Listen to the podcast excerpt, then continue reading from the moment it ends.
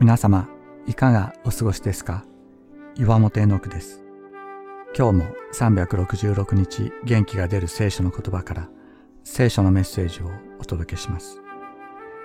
7月24日、自ら決断する尊厳。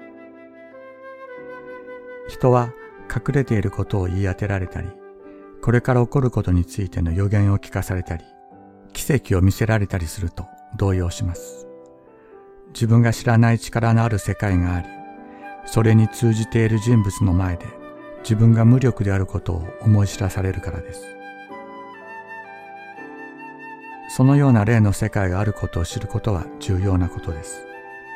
しかし、その霊がどこから来ているかということを知ることはさらに重要です。聖書は霊だからといって何でも信じてはいけない。キリストを告白しない霊は神からのものではないと断言します。占いの霊は人から尊厳を奪います。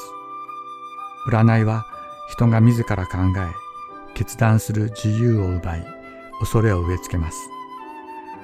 得体の知れないものに支配されているという恐れです。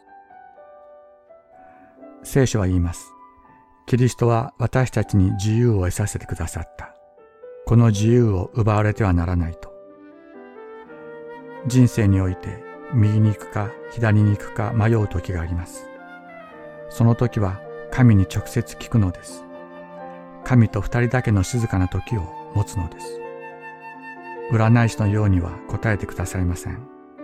私たちの心の奥底を静かな細い声で導いてくださる。そして自ら決断する勇気を与えてくださるのです。自分で決断すると失敗することはあります。自ら窮地に陥ることもあるでしょう。しかし、そこから神に叫び声を上げると、神は必ず手を差し伸べてくださいます。神は尊厳あるものとして私たちを創造してくださいました。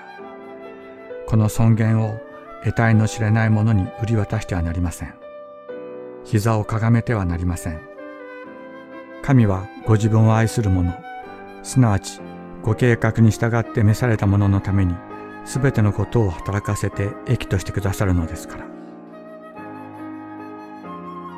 預言者や夢占いをする者があなたたちの中に現れ、印や奇跡を示して、その印や奇跡が言った通り実現したとき、あなたの知らなかった他の神々に従い、これに使えようではないかと誘われても、その預言者や夢占いをする者の言葉に耳を貸してはならない。